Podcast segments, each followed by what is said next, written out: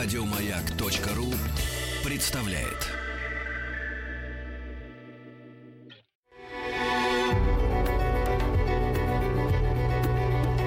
Много букв. Любимые тексты главных персон современности. Здравствуйте, меня зовут Юлия Козлова, художник-график, журналист. За 15 лет работы в журнале «Караван истории» я, будучи французским корреспондентом, сделала более 100 интервью с великими французами. Встречалась с Фредериком Бигбедером, Азнавуром, Лелюшем, Гару, Адамо, Аджани. Всех и не перечислить. Год назад, планируя зимний выпуск литературного журнала «СНОП», главный редактор Сергей Николаевич выбрал темой номера «Окно во двор» и предложил своим авторам написать очерки.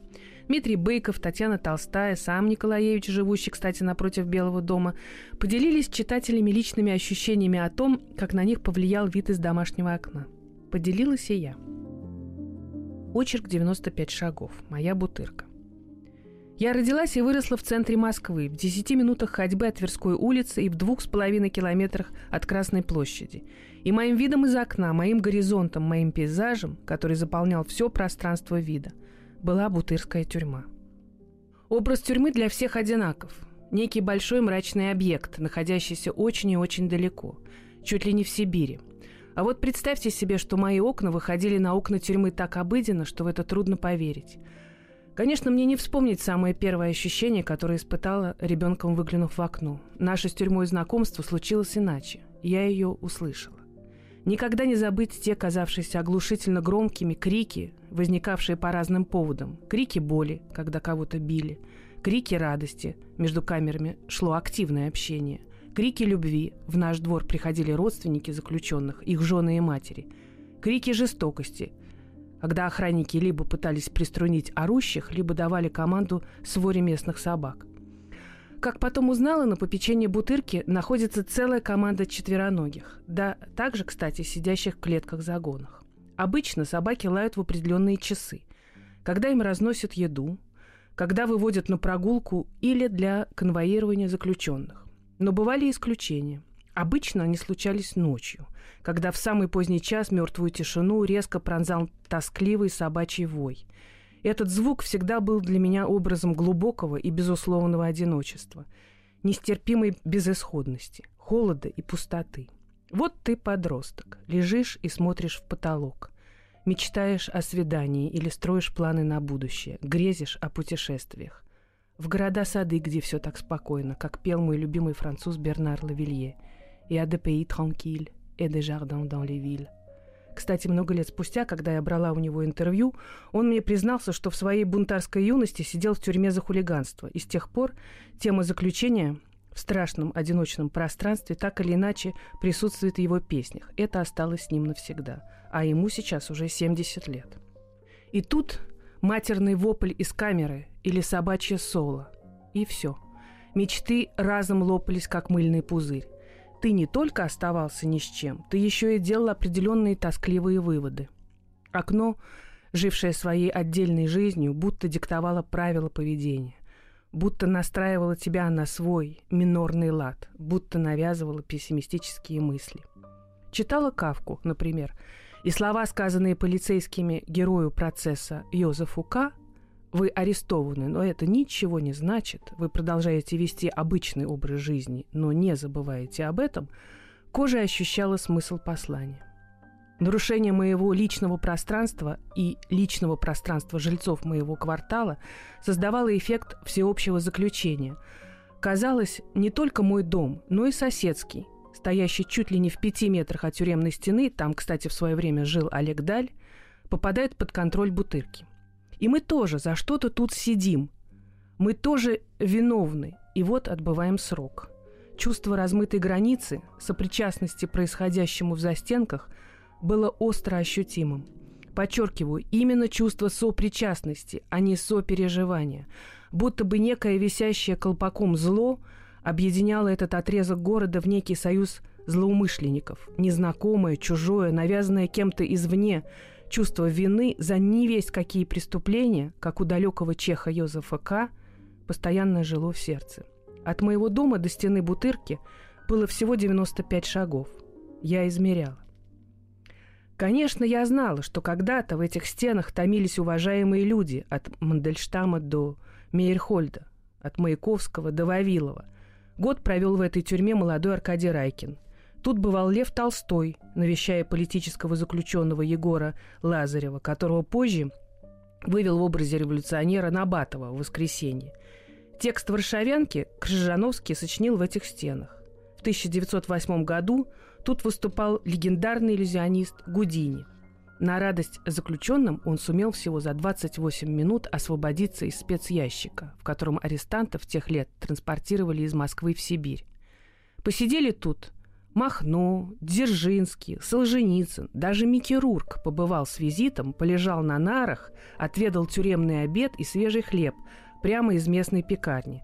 Ему хотелось ощутить дух русской тюрьмы перед подготовкой к съемкам «Железного человека 2», где он играл злодея Ивана Ванко по прозвищу Кнут. Получив от руководства в подарок униформу, прикупив заключенным в подарок мешок сигарет, Рурк с удовольствием попозировал толпе папарацци – осаждавших Бутырку. Наш дом был построен как кооператив журналистов где-то ближе к 1970-му. Деньги на строительство собирались в профессиональном союзе. Ребенком видела заходящего в подъезд Муслима Магомаева, а поскольку росла на бременских музыкантах, любила трубадура, бежала за ним, размахивая руками с криками «Ура! Вот идет Магомайка!» У нас жили композитор Юрий Саульский, спортивный комментатор Наум Демарский, ведущий кинопанорамы Георгий Капралов, писатель Наум Эйдельман. Он занимал квартиру на первом этаже в моем подъезде. Символично, ведь когда-то он был репрессирован и провел годы в сталинских лагерях. Каково ему было соседство с тюрьмой? Не знаю.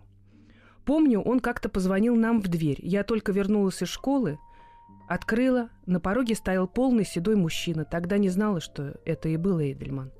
И протягивал мне посылку. «Извините, что потревожил. Мне почему-то случайно положили в почтовый ящик ваш пакет». Развернулся и ушел. Я открыла конверт. Это была иллюстрированная Библия. В те годы ее бесплатно рассылали всем по почте. Через несколько дней после этого Эйдельман умер, и вдова выбросила в мусорный контейнер всю его библиотеку. Книг было так много, что, не поместившись, они вывалились на тротуар. Помню, иду в школу, прохожу мимо развернутых порванных книжек.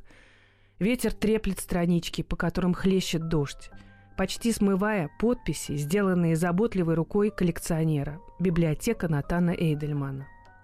В соседнем подъезде жила переводчица с польского которая рассказывала моим родителям, что, въезжая сюда, в новую квартиру, совершенно не ориентировалась в пространстве, а когда впервые вышла на балкон и увидела тюремную панораму, заплакала. В Бутырку они с матерью носили передачи репрессированному отцу. Там же его и расстреляли. Говорили, там для этого было специальное место в подвале. Отныне эта женщина навсегда будет прикована к этому месту. Наш двор был обычным московским двориком, в котором сидели старушки-сплетницы, женщины мыли окна и сушили на балконах белье, а дети гоняли мяч между тополями и березками. Для нас красная кирпичная тюрьма, заполнявшая весь горизонт, была повседневностью, привычной декорацией. Конечно, мы не стояли и не всматривались в камеры, и мы не могли знать, что заключенные проводили дни, уставившись в окна соседних домов, в наши окна, на нас – наших родителей, друзей и соседей, что они курировали определенных жителей, придумывали им имена, фантазировали о том, как проходит жизнь на свободе, с завистью наблюдали за тем, как за широкими окнами люди принимали гостей, обедали, целовались, делали уроки. Каждый раз, когда я гуляла на улице, папа свешивался из окна и кричал «Юлик, обедать!». Однажды он не успел высунуться, как услышал «Юлик, обедать!» Из тюрьмы. В другой раз ранним воскресным утром мама мыла окно, облачившись в футболку и смешные красные шорты. В какой-то момент ей крикнули «Эй, давай снимай свои красные трусы!» Соседи постоянно жаловались друг другу, что в свой адрес получают различные бытовые комментарии. Мы стали плотно задергивать шторы. Неспроста ощущение широко распахнутого на солнце окна останется во мне как недосягаемая греза о счастливом состоянии души – я и по сей день везде закрываю занавески, когда вхожу в комнаты, причем даже в отелях на краю мира. Страх слежки навсегда остался в моих инстинктах. Я не доверяю окнам. Никаким. И нигде. Не знаю причину. Возможно, в те времена были сложности с посещениями, поэтому к нам во двор ежедневно приходили родственники осужденных. Матери, жены, отцы, дети. Они стояли у нас под окнами, махали кому-то невидимому в тюрьме и кричали «Я тебя люблю! Я тебя жду!» «Малыш уже подрос! Посмотри!» Сильные руки деда поднимали над головой ребенка. «Как ты там? Тебя обнимает мать, ей уже много лучше, но ходить не может пока. Я скучаю. Крики «Я люблю тебя» звучали постоянно, круглые сутки. Лежа в постели без сна, всегда задавалась вопросом, почему тюрьма ничего не меняла в отношениях. Ни убийство, ни воровство, ни насилие, совершенные любовниками, отцами или сыновьями, никак не отражались на чувствах тех, кого они оставили на воле. Не понимала, неужели никто не изменил своего мнения? Никто не разочаровался, не испугался, не осудил, продолжая беззаветно ждать и любить провинившегося родственника. Этот вопрос меня по-настоящему мучил. Одно время, казалось, нашла ответ, когда увлеченно читала тюремную исповедь Оскара Уальда. Он считал, что подлинная любовь способна простить все. Человек совершает преступление, приходит к своему любимому, а тот встречает его без слов, осуждения, кормит, укладывает спать, а на утро спрашивает, как помочь. Для меня в малом возрасте подобное отношение было абсолютно непостижимым, и лишь с возрастом почувствовала то, о чем говорил писатель. Конечно, я никогда не идеализировала людей, сидящих там за решеткой. Все они ждали суда, попав в тюрьму по совершенно разным причинам. Убийство, воровство, насилие, подстава, случайность, стечение обстоятельств. Кто-то был невинен, кто-то все же виновен. И та, и другая ситуация ужасная, но эта огромная масса неизвестных страдальцев насильно, против моей воли, годы напролет вторгалась в мое личное пространство. Мои сны, мое настроение. Да что там говорить, они и сегодня продолжают атаковать своим присутствием обычных жителей, живущих по соседству. Возвращаясь из школы, проходила мимо стоящих подруг и жен, печально всматривающихся в зарешеченные окна – Оборачивалась, пыталась разглядеть, что же они там видели. Ничего. Иногда сквозь узкие щели протискивалась рука и махала им. Они улыбались, плакали от счастья. Повидались. Истошные вопли, крики и дворовые свидания привлекали внимание милиции. Во время особо громких переговоров в наш двор въезжала машина, из которой выходили милиционеры – они подходили к родственникам, что-то им выговаривали, затем сажали к себе и увозили. Но на следующий день крики возобновлялись. Однажды за ужином мы услышали крик из соседнего окна. Как потом узнали, эта мать кричала сыну. Навели справки. Мужчина, наш сосед, работал мясником, обвешивал покупателей, утяжеляя вес мяса тем, что долго вымачивал его в воде. Попался. Тогда еще не было домофонов, поэтому родственники спокойно заходили в подъезды, поднимались на лестничные пролеты, крышу, кричали оттуда. Порой в тюрьме случались бунты. Это проявлялось так. Раздавался невыносимый металлический звон. Тысячи рук били алюминиевой посудой по решеткам камер. Восстание могло возникнуть в любое время суток. Особенно неприятно было просыпаться посреди ночи, лежать и слушать стук бесчисленных железок. Подобные забастовки всегда заканчивались подозрительно резко, будто обрывались. Раз — и гробовая тишина. Никогда не понимала, каким образом охране удавалось так молниеносно усмирять океан озлобленных. Ближе к Олимпиаде власти приняли решение расширить территорию Бутырки. Для этих целей был выселен соседний дом. Это вполне мог быть и наш. Изящное старинное здание необычной архитектуры в готическом стиле, узкими окнами и эркерами из темного алого кирпича. До сих пор помню, как в сквере перед ним на многочисленных скамейках уютно сидели люди и читали газеты. Высокие окна наполовину заложили, а сверху достроили несколько этажей. Мой отец вспоминал, что когда-то помогал старушке из того дома донести до двери тяжелую сумку. Формально получалось, он побывал в тюрьме. В новостройке устроили женское отделение, и началось. Соседи, мужчины и женщины, показывали друг другу стриптиз сквозь решетки окон, вели подробные порнографические диалоги во весь голос круглые сутки. Иногда в дождливые ночи из женских камер доносились протяжные любовные песни. Новое тюремное отделение просуществовала несколько лет и вскоре закрылась. На территории Бутырки поговаривали, больше не помещали там женщин, за исключением психиатрического отделения тюремной больницы. Но и без женщин заключенные пребывали в постоянном напряжении. Они выясняли отношения, угрожали кому-то из противоположных камер, визжали, плакали, молились. Во весь голос распевали восточные молитвы, пускали солнечных зайчиков к нам в окна. С ними соперничали порой и охранники, игравшие лазерным лучом в ночи, которым шарили по квартирам нашего дома. Давали бытовые советы мирным жителям и комментировали их передвижение по квартирам. Назвать это кошмаром – это было чем-то другим, таким постоянным, ставшим привычным бытовым ужасом. Фраза «Большой брат смотрит за тобой» из романа «Антиутопии» Джорджа Оруэлла 1984 висела в воздухе как данность. Однажды, когда я проходила мимо одного из подъездов тюрьмы, находившегося по другую сторону улицы, через открытые ворота ко мне прилетел смрадный запах. И в том зловонии различалось все. Не только недели отсутствия водных процедур, заношенных униформ и затертых подстилок безликих субъектов. Ощущался запах их безысходности, смерти и страха. Казалось, так мог пахнуть некий коллективный демон, веками заточенный в ловушке. Как-то раз к нам в гости пришел мамин друг, сценарист Александр Мишарин, написавший «Зеркало» Тарковскому. Он иронично сощурил глаз, заглянул в мою комнату и пошутил. «Слушай, у тебя такой вид из окна, ты точно будешь Достоевским». Кстати, моя подруга из соседнего подъезда назвала новорожденного сына Федором. В сочетании с именем мужа, его отца, мальчишка звался Федором Михайловичем. Совпадение – Другой мамин знакомый, она работала редактором на киностудии «Мосфильм», оператор Вадим Юсов, как раз снявший картину «Я шагаю по Москве», высоко оценил художественные достоинства пейзажа за окном.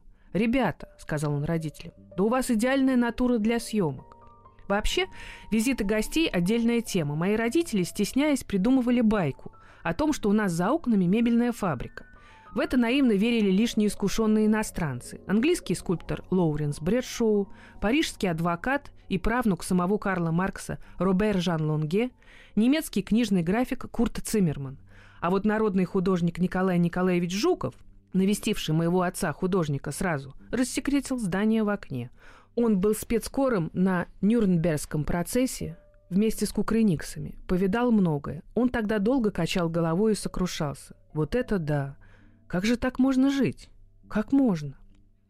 Будучи уже совсем древней старушкой, к нам с визитом нагрянула Рина Зеленая. Она постоянно отпускала шуточки на любую тему. Отметив, что я часто повторяю слово «неужели», Рина Васильевна решила дать мне такое же прозвище.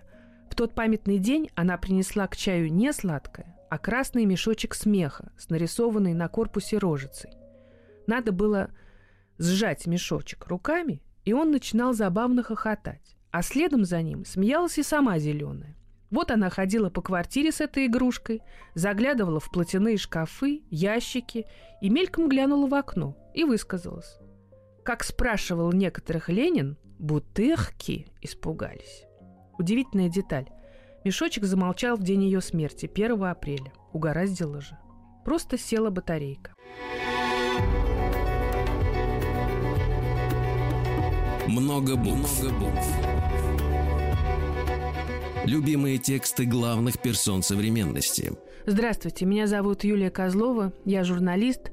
Сегодня я читаю вам очерк, который я написала для литературного журнала «СНОП» «95 шагов. Моя бутырка». Писательница Галина Серебрякова приходила в гости и с нежностью поглядывала в окно. Она долгое время сидела в бутырке и вроде как соблазнила там охранника. Могу ошибаться. От которого родила дочь. Я, будучи маленькой, больше всего радовалась тому факту, что нелепая строгая бабушка с крашенными волосами утаивает свою настоящую фамилию – Бык-Бек, как говорили родители. Помню, сидела как-то влюбленная у окна и ждала звонка от мужчины, а он все не звонил и не звонил. Была зима, я грустно смотрела на тюрьму, заваленную снегом, слышала мат, злые окрики, стенания от боли и с трудом сдерживала слезы – Внутренние переживания терпели полное фиаско в столкновении с внешней средой. Любовь казалась бессмысленной, надежды неосуществимыми, а у планов не было никакого будущего. Вдоль крытой крыши тюрьмы мерно ступал охранник, совершая обход. Истошные вопли заключенных подхватывали тюремные собаки, протяжно и тоскливо подвывая им в унисон. Мое сердце рвалось от отчаяния, а мужчина все не звонил и не звонил. Когда нас навещал мой дед, академик, литературный критик, специалист по Горькому, и замечал у меня на столе книжки Кавки и Достоевского, устраивал сцены. Он считал, что я забиваю себе голову пессимистическим чтивом. «И почему я потом удивляюсь твоему несносному поведению?» – кричал он. «Читаешь чернуху всякую, да и живешь в какой-то дыре». Главному художнику детского журнала «Колобок», окна которого также упирались в бутырскую стену, часто приходил друг, высокий седой очкарик, которого все вокруг называли американцем. Он громко хохотал, носил белые брюки и любил играть в бадминтон во дворе с соседями. Излишне говорить, что за игрой наблюдала вся бутырка и жарко участвовала в поединке свистками и улюлюканьем. Говорили, этот американец был внебрачным русским сыном богатейшего предпринимателя Арманда Хаммера, который в свое время, кстати, встречался с Лениным – и имел полотно Леонардо да Винчи в личной коллекции. Не помню, как его звали, но каждую неделю он приходил с новой девушкой. Как-то мы вызвали водопроводчика. Зайдя на нашу кухню и глянув в окно, он хмыкнул. «Ой, а я там сидел!» Эту фразу я потом второй раз в жизни услышала от мужа нашей случайной знакомой. Тетя Света работала в банке бухгалтером и часто забегала в гости. Однажды за ней заехал муж с неприятным именем Юрасик. Он подошел к окну и буркнул. «А, ну вон там слева моя камера была. Надо же, никогда не видел тюрьму со стороны». Такие моменты в очередной раз убеждали меня в том, что никаких границ между нами не существовало. Тюрьма и жители вокруг тюрьмы были будто единым целым, неким сообществом постоянно виноватых людей, которые либо когда-то сидели, либо сидят сейчас, либо неминуемо сядут туда в будущем. В юности я всячески пыталась облагородить свое географическое положение, искала моральную поддержку в литературе и искусстве. С гордостью сравнивала себя с Сэмюэлем Беккетом, который жил на улице Сен-Жак в Париже напротив тюрьмы Санте. Когда-то там сидели Гийом Аполлинер и Жан Жене, а теперь отбывали сроки отъявленные уголовники. Ну разве это не походило на мою бутырку с Мейерхольдом и Маяковским? С пониманием воспринимала слова одного литературного критика – Излюбленные темы позднего Беккета – апофеоз одиночества, презрение к обществу, гимн бессмысленности, безнадежность, поисков взаимопонимания. Последние годы он жил напротив тюрьмы, а как могло быть иначе? Когда герой Олега Янковского в картине «Ностальгия» Тарковского приезжает в итальянский отель и обнаруживает, что его окно выходит на глухую стену, будто кожей ощутила и поняла значение этой сцены – Всю символику, которую режиссер, покинувший Россию, вложил в этот образ, поняла нутром.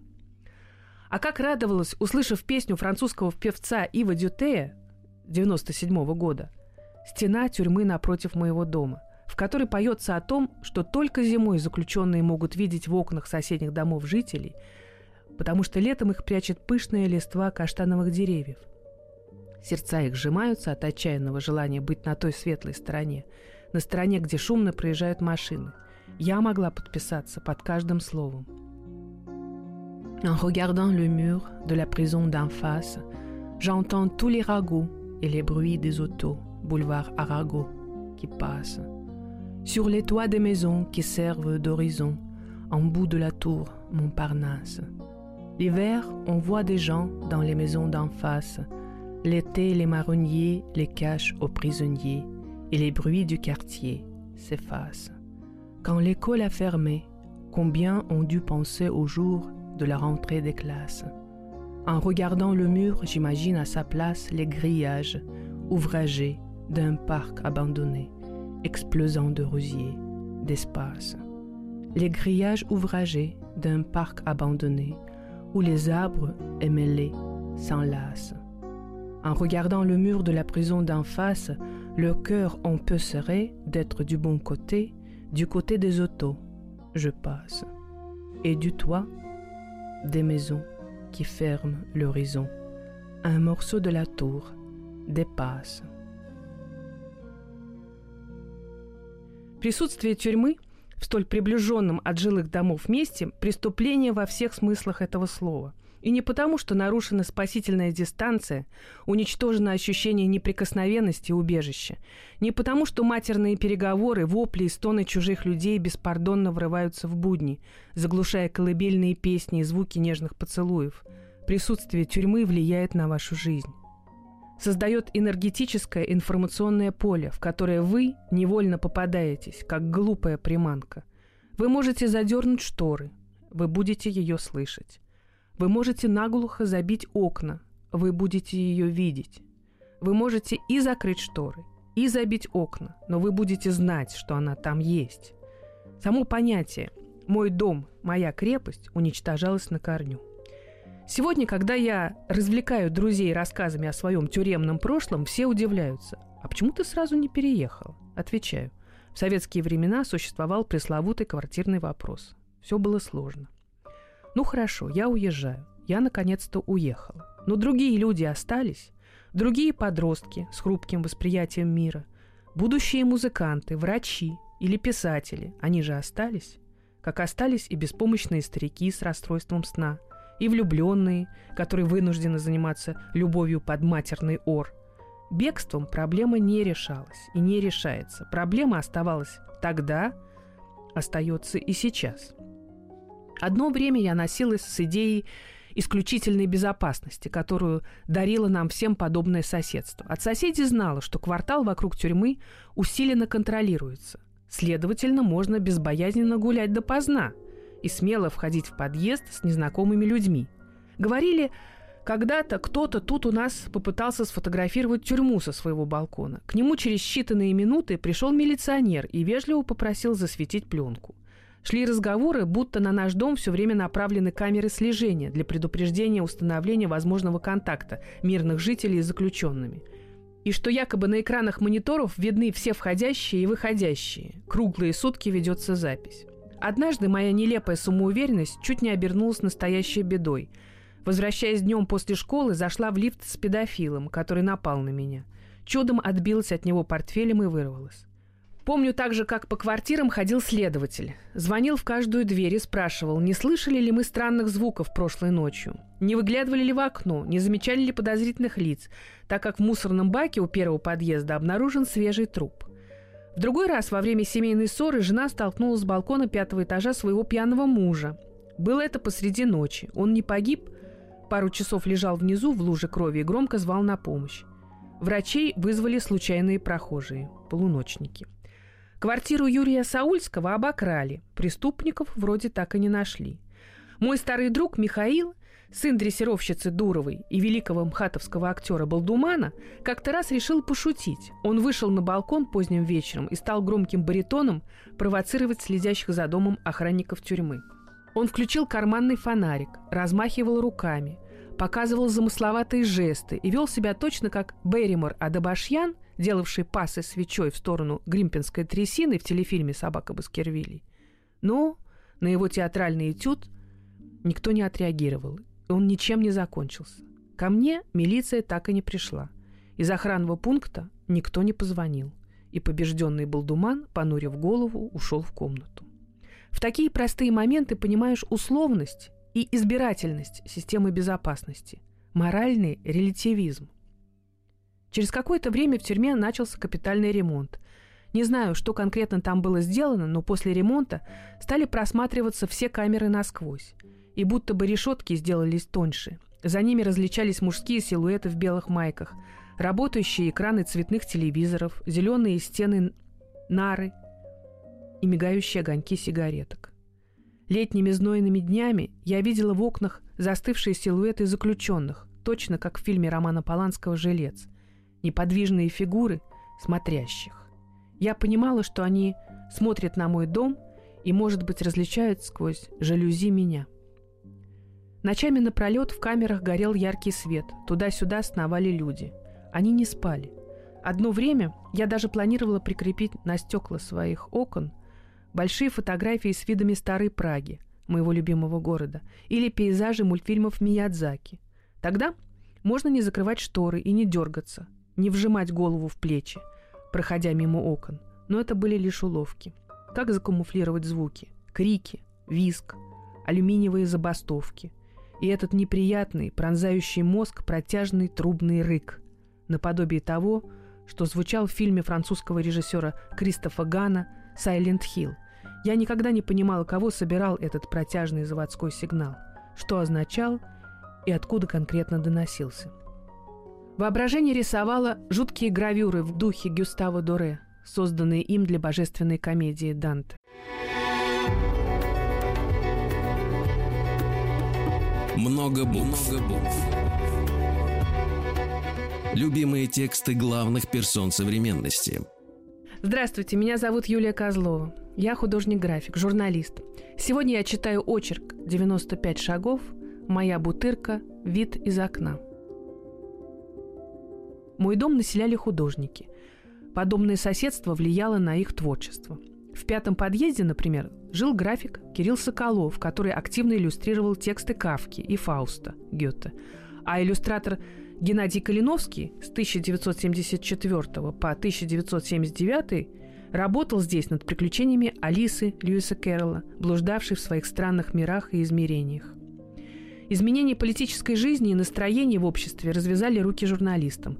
В журнале «Огонек» появился фоторепортаж «Виды бутырки с высоты птичьего полета». Это стало откровением. Прежде казалось, что тюрьма – плоское здание, тянущееся вдоль горизонта, а оказалось большущий квадрат с внутренним двориком. Там еще и церквушка пряталась. Вот откуда доносился звон колоколов, а я все удивлялась. Все церкви, которые знала, находились поодаль. Почему же так громко звенели колокола? Так Бутырка предстала совершенно в новом образе масштабного многоэтажного строения – окруженного со всех сторон жилыми домами. Идя по оживленной улице к метро или к центру, и не догадаешься, что она там, за поворотом.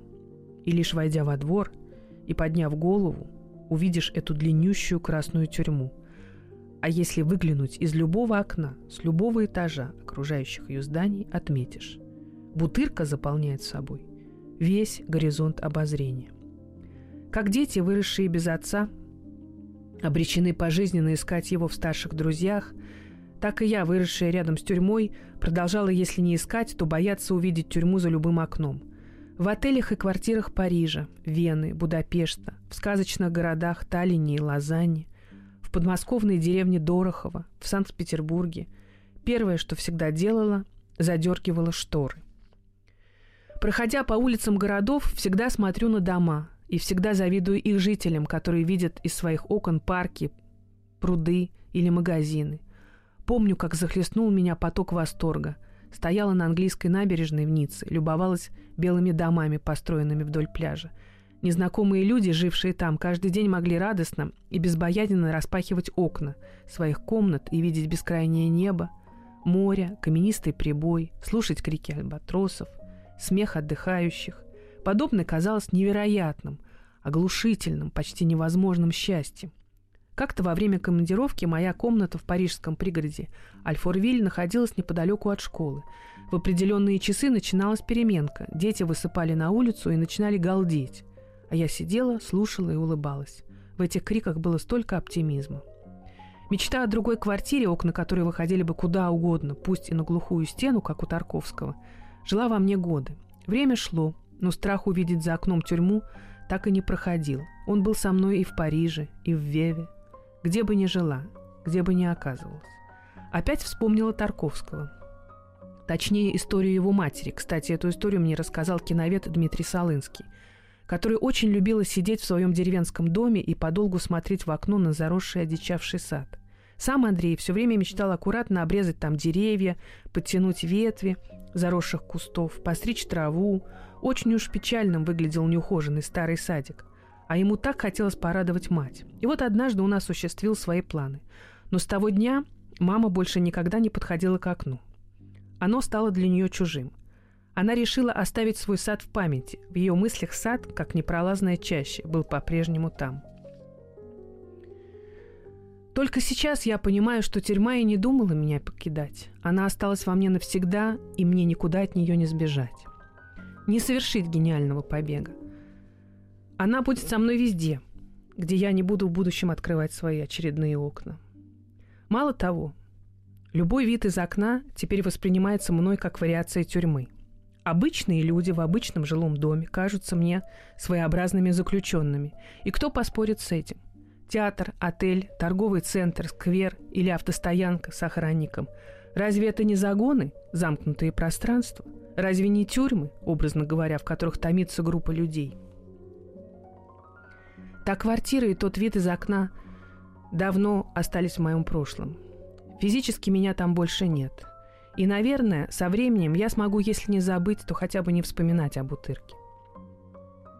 После просмотра сериала «Побег» моя маленькая дочь, фанатка британского актера Уэнтворта Миллера, сыгравшего главную роль заключенного Майкла Скофилда, покрывшего свое тело татуировками, со схемами всех тюремных помещений, чтобы в будущем организовать оттуда побег, как-то изрисовала себе руки и ноги графическими узорами при помощи гелевой ручки подошла ко мне и смеется.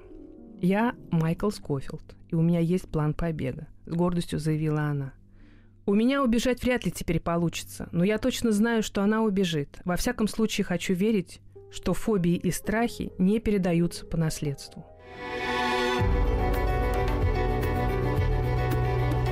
Много букв. Много букв. Любимые тексты главных персон современности – еще больше подкастов на радиомаяк.ру.